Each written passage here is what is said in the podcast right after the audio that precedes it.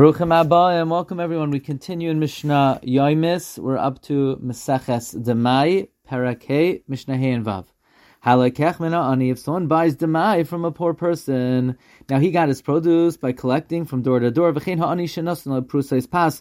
Or similarly, a poor person who was given pieces of bread, or pilche develo, or chunks of pressed fig cakes he has to take off meiser from each piece or each chunk of figs separately. He can't mix them all together and take them mice as once because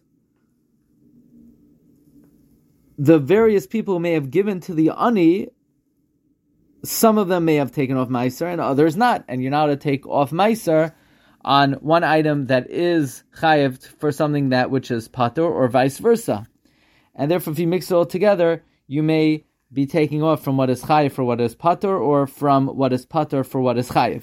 Uvitamar muvagroigeris, but if he bought individual dates or dried figs instead of chunks, then koilel boilo v'noito. He can mix them together, mash them, and mix them thoroughly, and take off meiser at one time.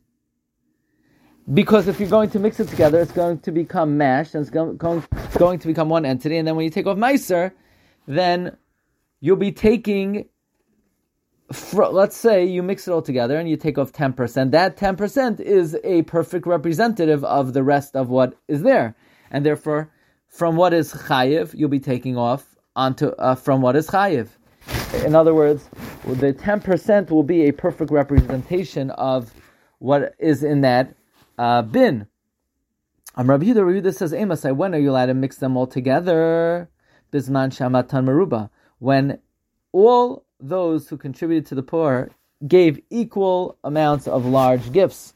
So everybody has the same ratio. But if somebody gave a smaller donation, then it's not going to necessarily mix in equal proportion. So you have to take off meiser from each donation separately. Mishnah Vav halakech menasitan. Someone who buys from a wholesaler, then you bought from him again.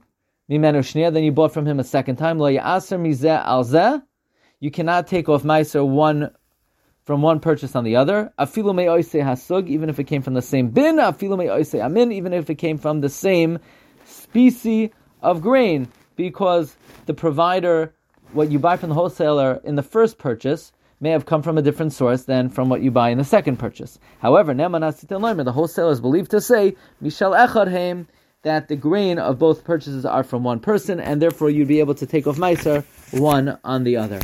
Wishing everyone a wonderful day.